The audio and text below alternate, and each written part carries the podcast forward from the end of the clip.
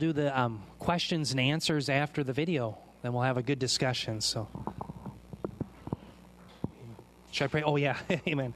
Sounds good. We'll all bow our heads in prayer. Heavenly Father, Lord, we do thank you that we can gather together in freedom and learn about your word. And we pray, Lord, that as we look at the Ten Commandments together again, we would develop a biblical worldview so that we would not become like the world and that we may help the world to think differently and all for the sake of your name and your glory and for your gospel. We pray this in Jesus' name. Amen. This morning I'm speaking about the eighth commandment, thou shalt not steal. I've been about once a month preaching through the Ten Commandments and one commandment at a time. So let me give you a little overview of where I'm going today with this sermon. As you should know, this is not really the most complicated verse I ever preached on. you shall not steal. um, and um, basically, that means if it's not yours, don't take it. All right.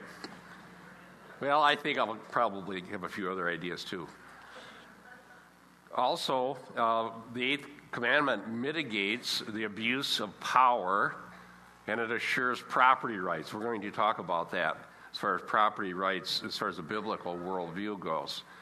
Christians should be workers and Christians should be givers. And I'm going to apply this prohibition of stealing to both employers and workers. Greed is one of the main causes of stealing. The worst stealing is stealing from God, and we have a verse about that. And then I'm going to do something a little extraordinary today. I'm going to talk about America. As you know, America has rejected the Ten Commandments. We don't even want to symbolically have the Ten Commandments etched on granite or in any courthouse or any public place. And I'm going to talk about what's going on in our country, why we've become pagan, and some implications for us as Christians living in a now pagan society. And I, I want to explain how that happened and what the best antidote to it is. You shall not steal. Now, the Ten Commandments were spoken by God on Mount Sinai to Israel. The ten words, they're called in Hebrew, were heard by all of the people. After God pronounced these ten commandments, the people said, Okay, Moses, you talk to God. We're, we're afraid we're going to die. And so God then spoke to Moses as face to face as the man speaks to his friend, it says in Exodus, and Moses is the mediator of the old covenant. The Ten Commandments embody, in a, in a short form, embody the whole principle of God's law. The Ten Commandments tell us that God has spoken. The Ten Commandments tell us that God has spoken moral law. Knowing what God has said is how our minds are renewed. It's how our lives are based on something solid and stable and unshakable. The Word of God never changes, the Word of God never fails. And so the Ten Commandments embody God speaking to man. They weren't dreamed up, they weren't um, concocted by legal scholars, they were revealed by God. And the eighth one forbids stealing. Let me talk about some of the implications of this commandment. Property rights are given by God. This is one of the uh, important contributions of Moses to Western civilization. The Old Testament has an understanding of law, an understanding of society that gives humans property rights. This is a very important uh, understanding. In all socialistic societies really transgress this principle. If everybody owned everything communally, there would be no need for property rights. There would be no need for um, laws to protect property rights. The property rights are given by God, and the right of ownership of private property is a God given and Christian understanding of the world. Property rights were protected by law under, in Israel. look at the laws about not moving the ancient boundaries, how inheritances were to be handled, um, penalties for transgressing someone else's property rights are part of the Old Testament law and part and parcel of this view of law and view of life that is very much biblical and very important. When law does not protect property rights, the result is the rule of might. And uh, the principle becomes might is right. Anywhere where the rule of law breaks down and lawlessness becomes the norm, or the anarchy becomes the norm, what will happen, and happens every single time, and this has happened throughout human history, is whoever is the best armed, whoever is the strongest, whoever is the most ruthless, whoever is the least scrupulous will end up controlling the property. The Old Testament is built on the principle that uh, just government under God protects property, which is really a protection for everybody, particularly the poor or the weak or the most vulnerable who could be exploited by those who have power. I'll show you some of that uh, as we go on here. Socialism is inimical to, Dick said, Why are you using that word? Socialism is hostile to the nature of humans and the well being of society. there. Um, in other words, God created humans in his image. God knows what it means to be human, male and female. He created us. God gives laws that are suitable to humans in the very nature that we have. Okay? And socialism, uh, I'm going to be quoting from Charles Hodge from about 1872, and he was talking about it then, was an idea that came along that really uh, is guaranteed to fail because it doesn't suit us, it doesn't fit the way humans are. One of my concerns today is that America is heading in a direction of socialism quicker rather than slower. And that process will lead to massive and unrelenting poverty. It has every time, and it, ha- and it will every single time. Because uh, I'll read from Hodge and I'll help explain that to you. Look at Micah 2 1 and 2, and let me give you um, the background to this. In, in, in uh, Israel, in 734 to 732, they had the Syro Ephraimite War. And what that was, was the northern kingdom sided with Syria to go to war against Judah, the southern kingdom. And so, in a sense, it was a civil war. According to uh, 2 Chronicles 28 and verse 6, 120,000 Jewish men were killed in that war. And what happened then in the aftermath of this horrible war was that Israel was filled with the fatherless and with widows. In other words, people were vulnerable. The men that were of age to go to war were dead, so many of them, so there was no one to protect families. And what happened in that situation was that evil rulers in Israel were abusing the poor. The reason they did it was because it says here they had the power to do so. Let me read Micah 2 1 and 2 was written in that era of history. Woe to those who scheme iniquity, who work out evil on their beds. When morning comes, they do it, for it is the, in the power of their hands. They covet fields and then seize them and houses and take them away. They rob a man in his house, a man in his inheritance. So these widows were powerless to protect themselves, and so the evil leaders abusively used that as their opportunity to grab property of the people who had lost their husbands in war. As I said earlier, socialism is uh, uh, not understood in the Old Testament. It's not how the Bible lays out uh, law or society. Uh, people are to be kind, people are to give, people are to care for the widow and the orphan, and to be charitable and to do alms. But the idea of the common ownership of all property is not biblical. I want to cite uh, what happens here, as has happened there when they had a chance that the powerful abuse the poor.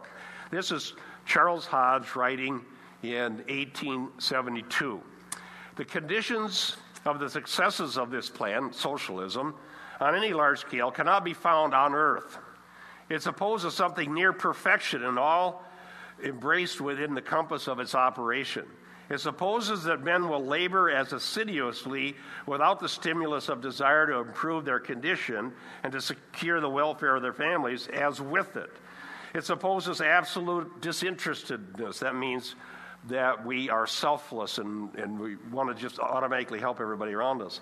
On the part of the more wealthy, the stronger, or the more able members of community.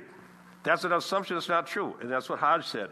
They must be willing to forego all personal advantages from their superior endowments. It, suppo- it supposes perfect integrity on the part of the distributors of the common fund, the politicians.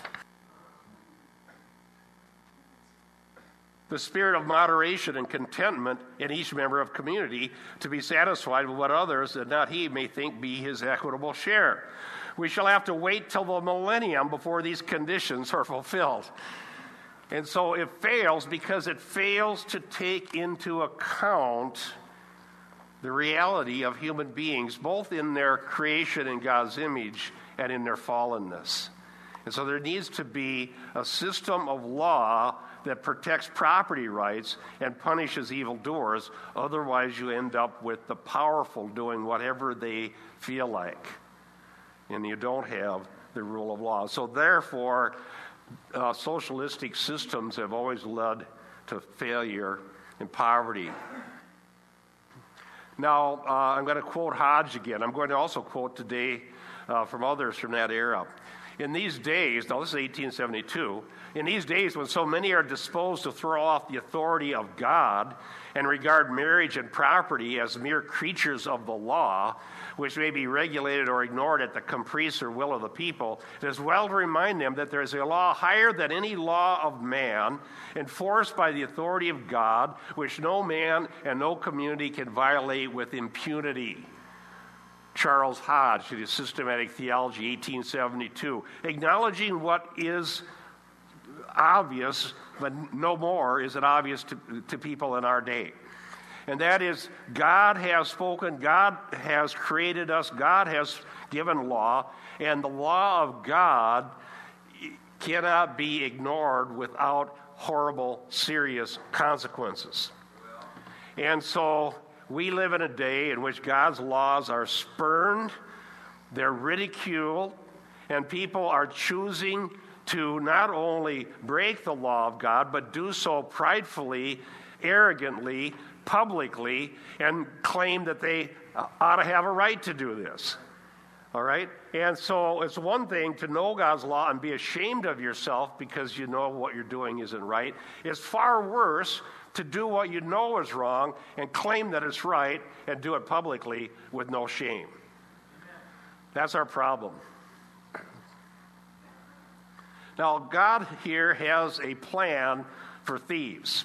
Here's God's plan for thieves He who steals must steal no longer, but rather he must labor, performing with his own hands what is good, so that he will have something to share with the one who has need. God wants to convert thieves and turn them into givers.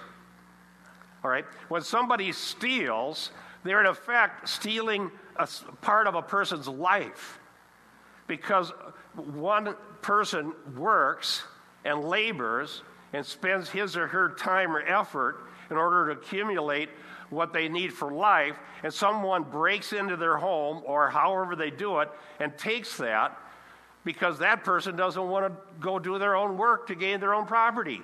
So they're stealing somebody's livelihood. They're stealing their life. They're stealing the goods that God had provided for them by the fruit of their own labor and the sweat of their own brow. So that's why stealing is so wicked. And the Christians who were in Ephesus were told that now, now that they're Christian, they should labor, they should work, and out of their own goodness, by God's grace, as they have more, they can give to others. The way to break the spirit of stealing is by becoming a giver. And that's what Ephesians 4:28 teaches us. James 5, 4 and 5 talks about the ones who would steal from their workers. Let me talk about power, and then we'll go to this verse. If you look at history, even American history, you'll see that whenever things get so that one group has exclusive power and the right to use it or abuse it, whoever that might be, they will tend to use it in a way to abuse whoever they come in contact with. That's why we need the rule of law. And around the turn of the previous century, um, uh, owners of businesses were not regulated in how they treated people, so we had horrible abuses of workers. But then uh, to correct that, there were labor unions and things like that. And then we see times where the labor unions have more power than the owners, and then they abuse the company they work for. It can go either way. It isn't that one's good and the other's bad, it's that humans are sinful. And that when power is unchecked, we tend to abuse it. And so we in America have known, in the past anyhow, that we need just laws, checks, and balances so that we are restrained from abusing power. Now I'm going to read about that from James. Behold, the pay of the laborers who mowed your fields which has been withheld by you cries out against you, and the outcry of those who did the harvesting has reached the ears of the Lord of Sabaoth. You have lived luxurious, luxuriously on the earth and led a life of wanton pleasure and fattened your hearts in a day of slaughter. God sees how we are. My dad told a story. Um, my dad told me this story when he was in his 70s, and the story was from when he was a teenager. But you never forget how the adults in the world treat you. Here's the story, my dad's story. This was the Great Depression in the 1930s, and my dad got a job working for a farmer for a dollar a day. Okay, so he worked a month for the farmer for a dollar a day.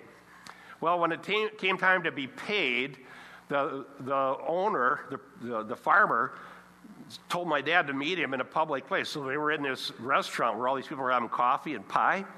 And the owner comes out with this big pile of ones. And he, and he says to my dad, How many days did you work? And he hands him one. How many days did you work? And he wouldn't, he wouldn't pay him for every day. He was, he was shaming him publicly and by making it look like he was, had a lot of money because they were all ones. And he, and he knocked down how many days he would paid my dad by implying in front of all those people that he hadn't really worked all those days that he'd worked. And so dad worked 30 days and he got, say, $23 or something like that instead of his dollar a day. Now, that is abusive. Now, dad told me that story when he was in his 70s that it happened in the 1930s. He never forgot who that guy was and how he treated him. I, have told the congregation before treat the young people that work for you generously, treat them right. They're going to remember. I do. I remember a farmer that was hired me, and he lived about a mile away, and I was a teenager, and he hired me to paint all of his farm buildings white. And he said, How much do you get paid for working for the farmers around the community? I said, A dollar and 15 cents an hour. I got quite a raise from my dad's day, didn't I? and uh, the farmer says, All right, when you work for me, it's a dollar 40 and, I, and you don't need to bring a lunch you're going to eat with my wife and I. And uh, I never forgot it. I'm telling you the story. There was a godly Christian man. That extra money wasn't a lot for him, but it meant everything to me. He was saying, Your time is worth something. People remember how you treat them, and we can steal from our workers by not treating them right and not paying them what's reasonable for the sort of job that they're doing. But we can also steal from our employers. Now, this was written to slaves. How much more does it apply to us who are actually being paid for what we do? With good will, render service as to the Lord and not to men, knowing that whatever good thing each one does, this he will receive back from the Lord, whether slave or free. It's been a lot of years before since I've had the sort of job where I interact with other, other workers because I've been a pastor for so many years and I'm working in a church. But I have had jobs where I worked with guys, and The amazing thing that I see from many people is how they just hated to work. And many of the people that I remember working with made it their goal to do as little as possible and yet not lose their job. However little I can do, however much money I can wring out of my employer, and how little I can give him back for what he paid me, that's my goal in life. That should never be the case for a Christian. Dear Christian brothers and sisters, it should be the opposite. We should be working harder than the ones around us. When we take somebody's paycheck and we don't give them what they paid us to do, we're stealing. That's the sort of stealing that maybe we don't think we're doing, but it is stealing. And we should render service. Remember, we're serving the Lord. So if we're not doing our job, we're not doing our job for God. So that's stealing. It says it several other places. Colossians 3 23 and 24. Whatever you do, do your work heartily as for the Lord rather than for men, knowing that from the Lord you will receive the reward of the inheritance. It is the Lord Christ you serve. See, the slaves that are addressed by Paul might feel that they really aren't getting anything for their service. They have a roof over their head, they were fed, hopefully treated properly. But Paul wrote them as Christians, telling them that you're serving the Lord, and the Lord will reward you. The reward in heaven is even greater. So when we're working, we're doing our jobs, even if it's just being in the home uh, as a mother or uh, maybe a homeschool teacher, whatever we may do, we should work heartily with joy, realizing that it's a great benefit from God that He allows us to work and labor, and that we're doing so for Him. That'll bring joy into our situation. And have you, I don't know, you, you all have different situations, but you ever notice those people that you work with that are always complaining all the time? They complain about everything. They complain about their job. They complain about their boss. They complain about the working conditions. They complain about everything. Are those happy people? No, they're miserable. And they just make it worse. But if you show up with joy, hey, I'm serving the Lord today, I'm going to do a good job, your day will go a lot quicker.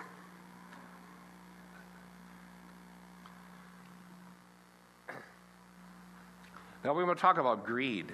Therefore, consider the members of your earthly body as dead to immorality, impurity, passion, evil desire, and greed, which amounts to idolatry. See, um, greed and stealing is an indication of a lack of faith. It, indicate, it means we don't trust God. It means we don't believe God's promises. It means we don't believe God's going to take care of us. And so we steal because of our greed, because we think that the more that we have, the better off that we are. But that should not be named amongst Christians because it is a form of idolatry. And idolatry is having other gods before God. Remember the very first commandment. And so money, things, shouldn't be our God. We certainly have a problem with this in America, don't we? How many of these uh, Ponzi schemes have come to the surface lately? How many people have so much stuff they don't know which yacht to use today and here they're stealing from poor people who are supposedly investing. This is greed, and it's a horrible thing, and our American society is overtaken with it, and it's doing us much harm as a nation. Romans 13, 6 and 7. We can steal from God's ordained rulers.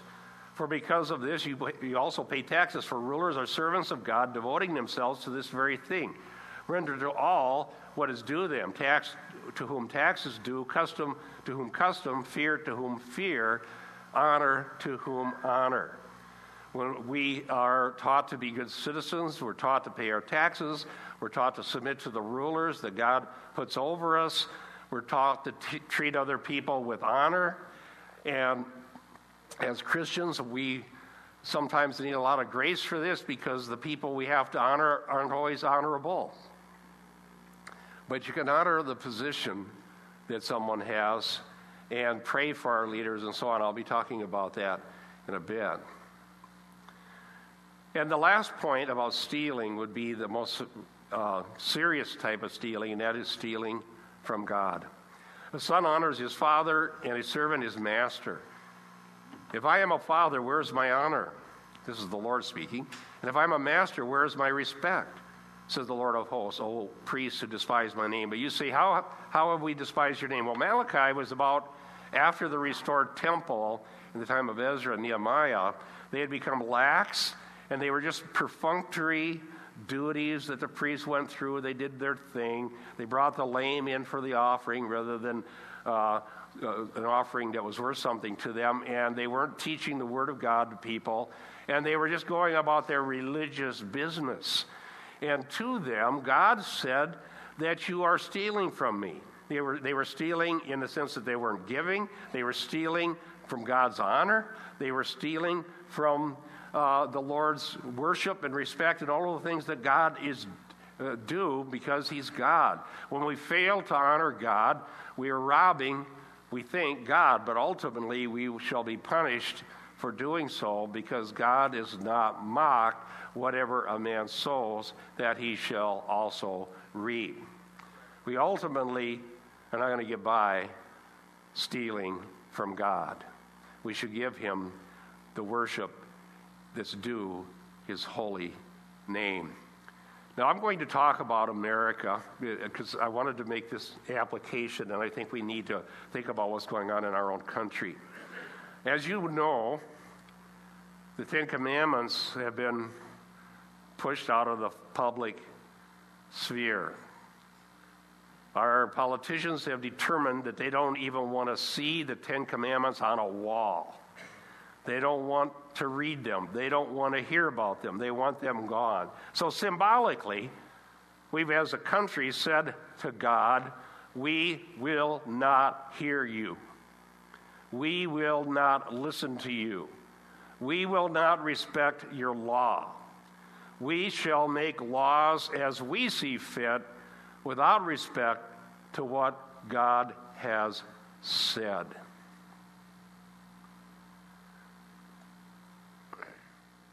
I want to talk about paganism. Uh, and, I, and I, I, please listen to me. This is very, very important. And I don't often talk about these sort of things, but I think we need to because of what's going on in our country. The only difference between a Christian and a pagan is that we know what God said and we know God. Right? Now, a pagan is simply anyone who doesn't know what God said. In other words, you just take a people, let's say they're on an island somewhere, and they never had a Bible, and they never had a missionary, and then they go about their life, they just imagine maybe there's gods, maybe there's goddesses, maybe we should sacrifice our children, maybe we should do this. They make up some sort of religious practice because they don't know what God said. If you don't know what God said, you don't know what God's like. You don't know what His moral law is. You don't know uh, His love. You don't know how He wants us to treat one another. You don't know anything about the world that God created in an infallible way. You can only know what you can see, and you can't see God, and so you can only guess what God is like. So, uh, the Bible the inspired, and inerrant Word of God is our firewall against paganism. All right? To the degree that the Bible is taught to people, to children, to citizens, even if they're not converted, it will be an influence on them. The Word of God will influence us if we know what it says. It'll inform us concerning a Christian worldview. It'll inform us concerning what life is really like and what's important and what's not important. Pagans are those with no special revelation from God. Inasmuch as America's citizens and system of, of law have been influenced by the Bible, to that degree, we have been more Christian and less pagan. Take note of that. Take note of that carefully. It's very, very important for you to know. There was a time when almost all of our citizens were raised to know the Bible. There was a time when the Bible was front and center in every church, not just some churches. There was a time where everybody knew the Ten Commandments, everybody knew God's law, everybody knew about Jesus Christ, everybody knew the books of the Bible, the contents of the Bible, because they were taught, they were preached, they were written about, they were talked about, they were quoted in public speeches. That time is no more. We've thrown off the authority of God. We've told God here in America, we don't care what you have said. We're not going to teach it to our children. We're not going to quote from it. And most of us aren't even going to preach it from the pulpit if we're a pastor. If you want to know why America is pagan and why you look around and you see wickedness from one end of the country to another, you see these people protesting for their right to do wickedly publicly without even being ashamed of their own sin. You want to know why it's like that? You can blame the pastors of the United States of America, blame the churches. Blame the liberals. In 1880s, over in Germany, they decided that the Bible couldn't be believed by anybody who's modern because it talks about demons and angels and things and miracles that things can't, people can't be expected to believe. And so the modernist movement took root. It came over here to America and has swept through all of the big mainline denominations. We had the modernist fundamentalist controversy. The brick and mortar went to the liberals. The seminaries that used to be the great seminaries, I'm quoting from Hodge, he was a theologian at Princeton. Princeton was Princeton today. They certainly don't have any Charles Hodge. And so the Bible went out of the churches. I grew up in a church that had taken the Bible out. I grew up in a church where we had two pulpits, one over on one side and one over on the other. And during the service, the pastor would go over with his big robe and he'd open his great big Bible over here and he'd read something out of it. That's part of what we did, okay? He'd close that up and then we'd do other things. Then he'd go over to this other one where he's preached and out comes the Reader's Digest or a little ditty about this or that. I was taught the Bible to a certain degree in Sunday school in the 50s. But when I was 16 years old, I went to camp and I was having doubts about God and doubts about the Bible. And I took a Bible class at camp. And after the Bible class, it was taught by an ordained minister. I asked the minister about my doubts. And he says, Don't feel guilty about your doubts. The Bible is not true.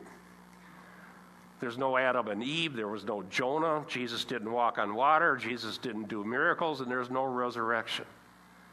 This is what the pastor told me. And I thought, well, why am I feeling guilty about doubting something that's not true anyhow? And I said, so why do we have Bibles? He says, so they're stories to help us live better lives. Well, I decided I didn't want to live a better life, so I went to the golf course. I just lived an ordinary life because I didn't see how stories that were not true were going to make me better.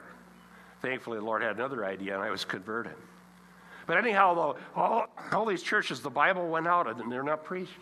Then, insidiously, in America comes the seeker sensitive movement. And now a bunch of smart people got together and said, you know, we need to get everybody, we need to be relevant.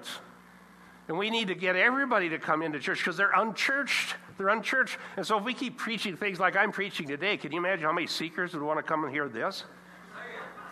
Okay? So uh, you can't preach the Ten Commandments. You can't preach God's law. You can't preach uh, from the Bible because they don't want to hear it. And so we're going to do a marketing survey and find out what they do want to hear and then give it to them. So the Bible went out of the evangelical churches. So now the Bible's got out of the liberal churches, the Bible's got out of the evangelical churches, not totally out, just any solid expository preaching where people would know what God said. I'm telling you this, people, the Bible is God speaking to America. God isn't speaking through prophets like Elijah and Elisha today, speaking through the Word. And if the Bible goes out of our churches, then God is not speaking to us. All right? And when God is not speaking to us, then we become pagan. And when we become pagan, we become wicked. And we think stupid things. Can I say that in church?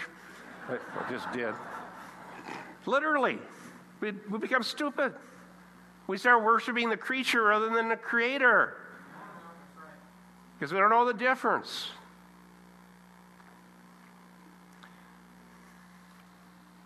Then the emergent church came along and told us don't worry about if you have the Bible or not. Nobody knows what it means. You can't know what the Constitution means. You can't know what the Bible means. The reader determines the meaning. So God has gone silent other than where the Bible is taught. But they don't want to listen to the Bible, so they go to mysticism. They talk to spirits and imagine that the spirits talking to them are God. The eighth commandment that I'm preaching on today protects property rights. That's been fundamental. It's been fundamental in America. Thank God that we've had a country that protects our property rights and that we have a constitution that reflects to a certain degree things that God has said. But they're under attack. Socialism is waiting at the doors because we don't think like Christians. When the Bible is not taught in churches, the citizens become increasingly pagan. There's, it's just what's going on, just the way it is. Right? So you, when you look at some of the things that you read in the paper, some of the things that people are saying, some of the things that people are thinking, you think, how am I? Do you ever think you're going nuts? Either I'm crazy or everybody around is. Well, it's because we're now surrounded by unmitigated paganism. I'm going to go back to a rosier time in our history 1872. Charles Hodge. There it is. Here's what Hodge says. It is therefore the united testimony of Scripture and of history that the Bible, the Word of God, is a great means of promoting the sanctification and salvation of men that is, of securing their temporal and eternal well being. Those, consequently, who are opposed to religion. Now, in the 19th century, the term religion meant Christianity. Okay? Um, I took a course on church history in America, and uh, I found out that in the 19th century, something like 80 to 90 percent of all printed material was Christian our citizenry was Christian and they knew Christianity and Christian ideas. So, so, those consequently who are opposed to religion, who desire the reign of indifferentism or the return of heathen doctrines and heathen morality, are consistent and wise in their generation in endeavoring to undermine the authority of the Bible. Hodge says, if you want our country to be heathen, undermine the authority of the Bible. That's what they do. That's what they did. That's what happened to undermine the authority of the Bible, to endeavor to discourage its circulation, to discountenance attendance on its preaching, and especially to oppose it being effectively taught to the young. Whatever we do, make sure the Bible gets out of all schools. Don't allow the young to be taught the Bible. Don't even let them know the Ten Commandments. That's how you make a pagan country. Now I'm going to quote from Abraham Lincoln. Okay, you don't see the mind. okay. Now, let me tell you why, though. This is, this is just a couple paragraphs out of his second inaugural address. I'm quoting this. Pay attention as I quote how much biblical content and doctrine and knowledge is reflected in what Abraham Lincoln said in his public inaugural address, second, during the Civil War. Abraham Lincoln. Neither party expected the war for the war the magnitude or the duration which is already attained. Neither anticipated that the cause of the conflict might cease with, or even before the conflict itself should cease. Each looked for an easier triumph and a, re- and a result less fundamental and astounding. Both read the same Bible and prayed to the same God. He's talking about the North and the South. And each invokes his aid against the other. It may seem strange that any men should dare to ask a just God's assistance in wringing their bread from the sweat of another man's faces. But let us not judge lest we be, let us judge not that we be not judged. Bible verse. The prayers of both could not be answered. That of neither has been fully answered. The Almighty has His own purposes. Quote, Woe to the world because of offenses, for it must needs be that offenses come, but woe to the man by whom the offense cometh. Unquote.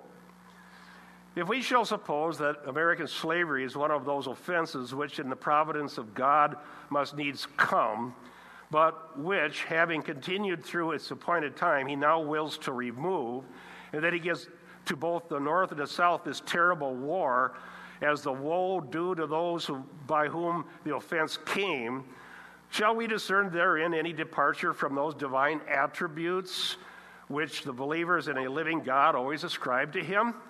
Finally, do we hope, fervently do we pray that this mighty scourge of war may speedily pass away. Yet if God wills that it continue until all the wealth piled by the bondsman's 250 years of unrequited toil shall be sunk, and every drop of blood drawn with a lash shall be paid by another drawn with a sword, as it was said 3,000 years ago, so it must be said, the judgments of the Lord are true and righteous altogether. With malice toward none, with charity for all, with firmness in the right as God gives us to see the right, let us strive on to finish the work we are in and to bind up the nation's wounds, to care for him who shall have borne the battle and for his widow and orphan, to do all which may achieve and cherish a just and lasting peace among ourselves and with all nations. Now, let me tell you about the theology that Abraham Lincoln understood and that could be understood by his listeners. He talked about the doctrine of providence. He actually distinguished between the moral will of God and the providential will. God's providential will allows evil, God's moral will opposes it.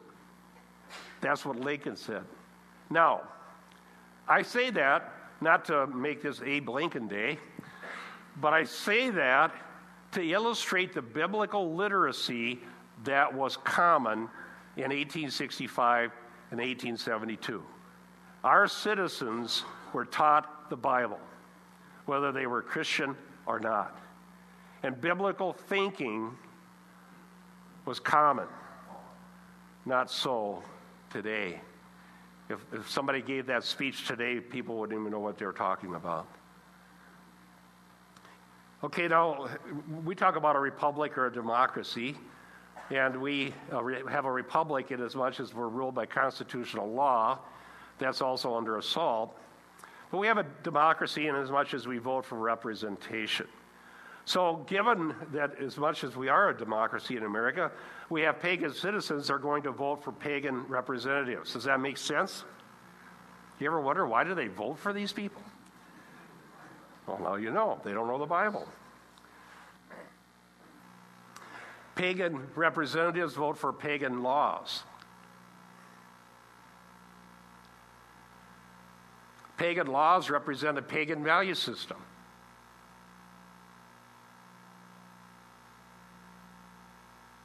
A pagan value system is antithetical to a Christian value system.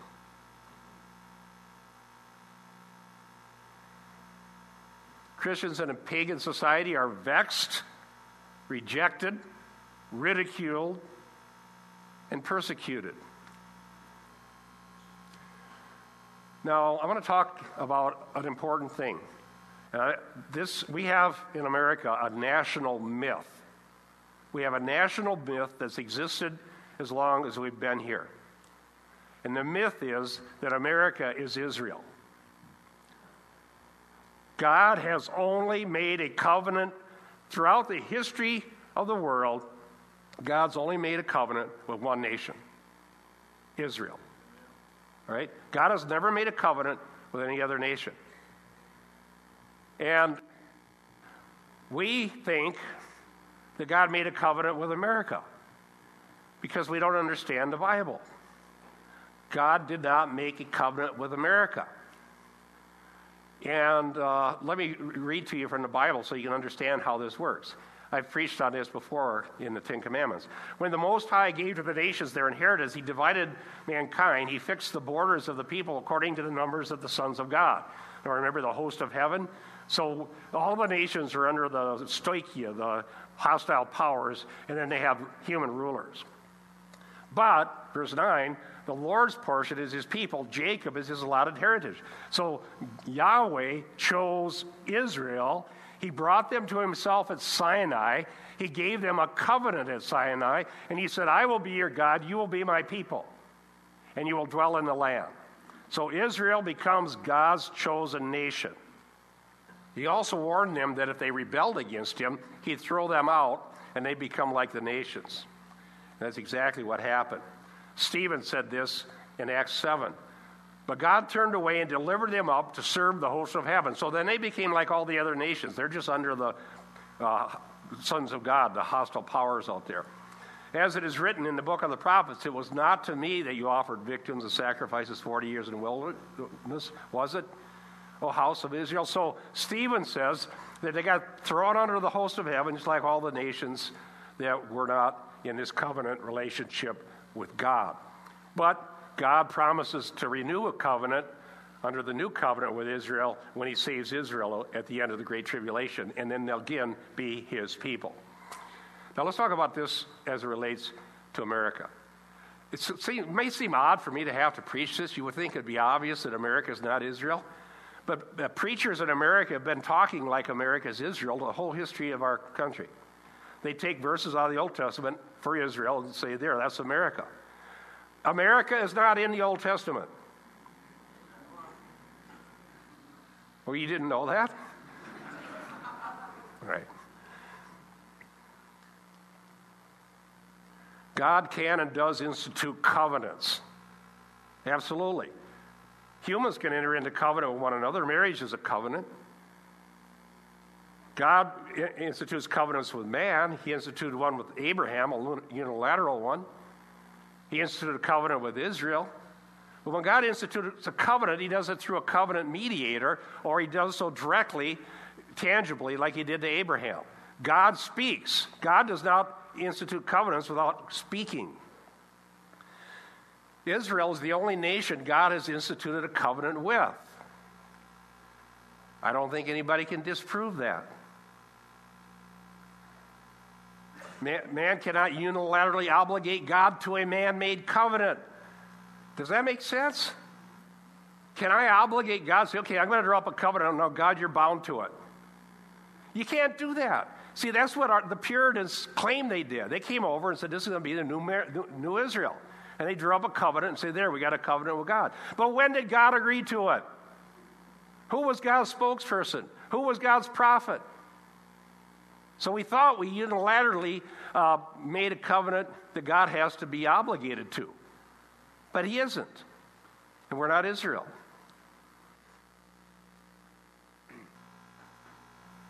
America has no special covenant status with God. Now, some really, really wise preachers, people that I admire, people that you hear a lot, would probably disagree with me on this, but I'm throwing down the gauntlet.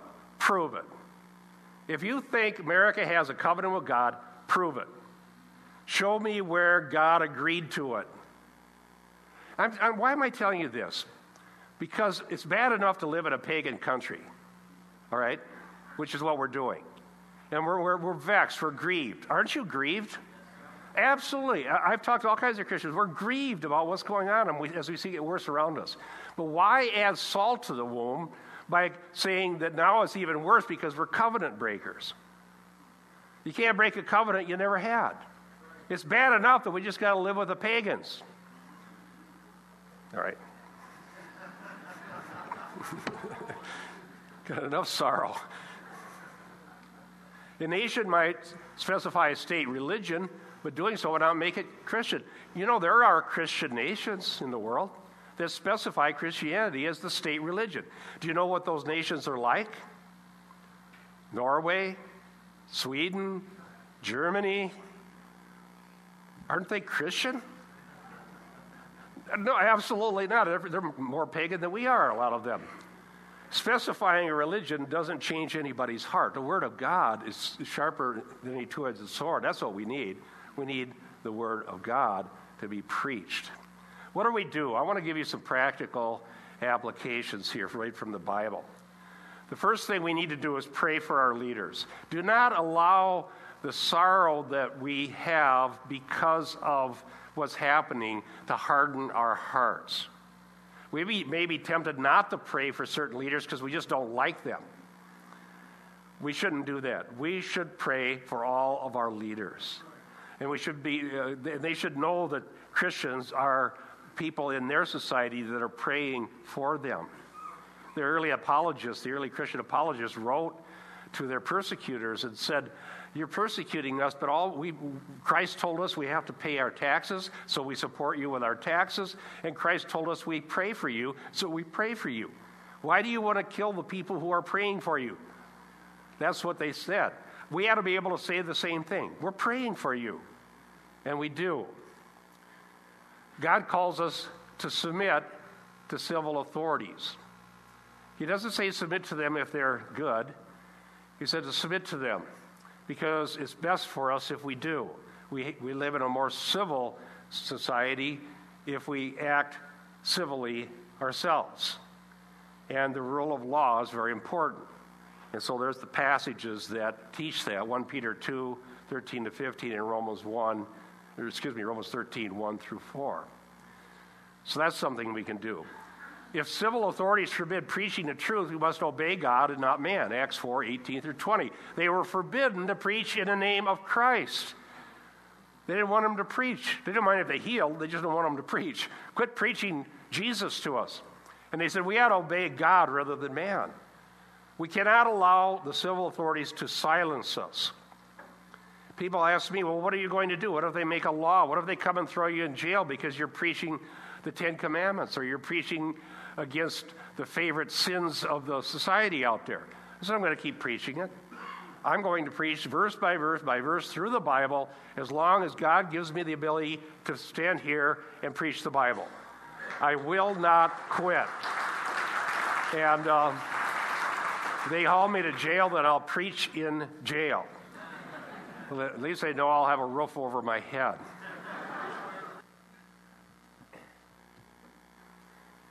We must continually have our minds renewed by God's word. Romans 12, 2, Ephesians 4, 21 through 24. This is more crucial than ever, and this is the sad thing about our churches. This is what's just so terrible. Living in these perilous times, living in the end times, living under end time delusion, of all times, Christians need to hear the word. They need to be taught the Bible. They need to think like Christians and not like pagans. They, they need to have the ability to discern between good and evil. They need to know what God has said, and they need to know it well. And they need to be trained in it from their youth. And that's why the armor bearers is based on learning Scripture. That's our youth program. They learn the Bible. We, we, we need to t- train them. And so, if we're not sitting under the teaching of the Word of God, we're slowly becoming pagan and not even knowing it. Have you talked to Christian friends who go to churches where the Bible's not taught? Don't they think like pagans? Have you noticed that? They just think like pagans. Well, that's what happens when you don't know the Bible. Pagan is sort of just comes and attaches itself to us.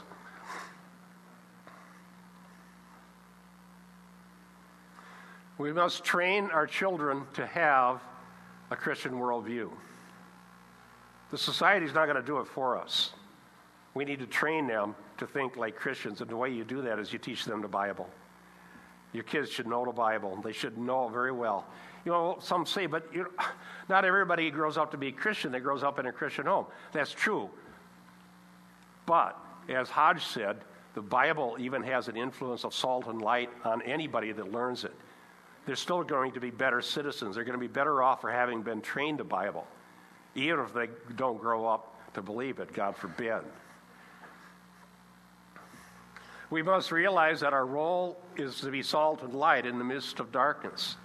That, that much is obvious now. We need, if there's any source of light in America, it's the remnant that sits under the teaching of the Bible and believes the gospel.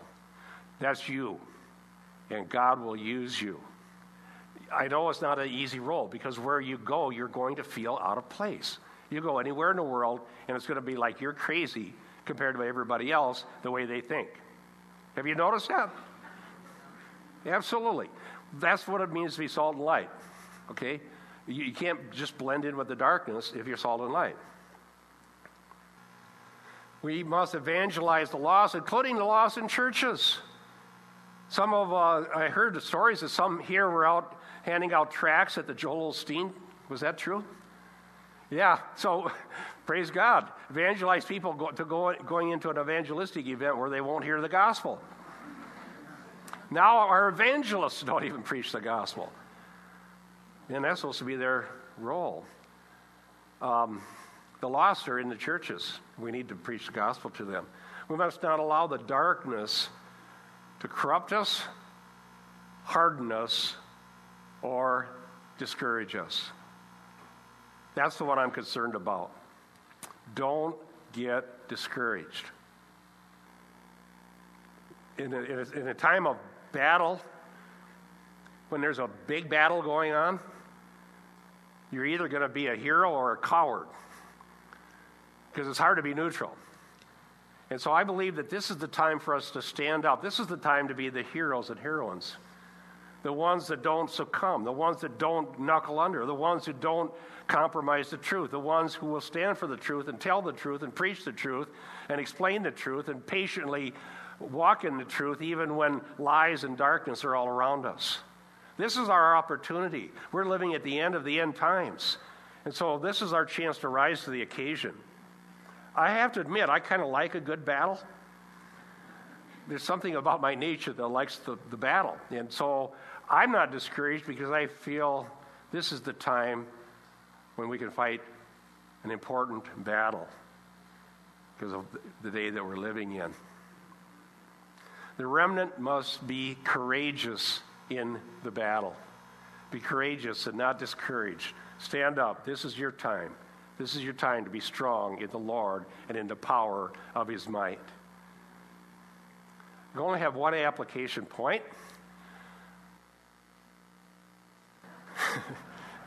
if you do not have citizenship in heaven, apply for it immediately.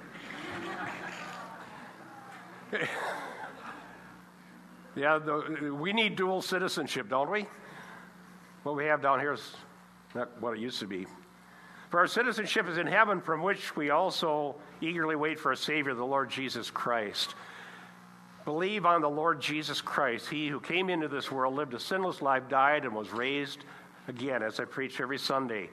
He died for sins once for all, the just for the unjust, in order to bring us to God. Those who repent and believe the gospel immediately become citizens of heaven.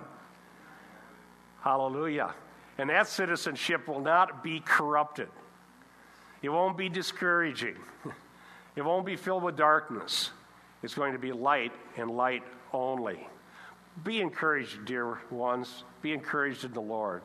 And I promise you that we will continue to teach you the Bible and we'll continue to appoint teachers who will teach the Bible to children that grow up in this church, that our youth groups our, our youth programs will all be gospel centric and Bible centric, and we will do, by God's grace, by His help, we'll do whatever we can to keep paganism outside of the doors of this church and bring the light of the gospel in.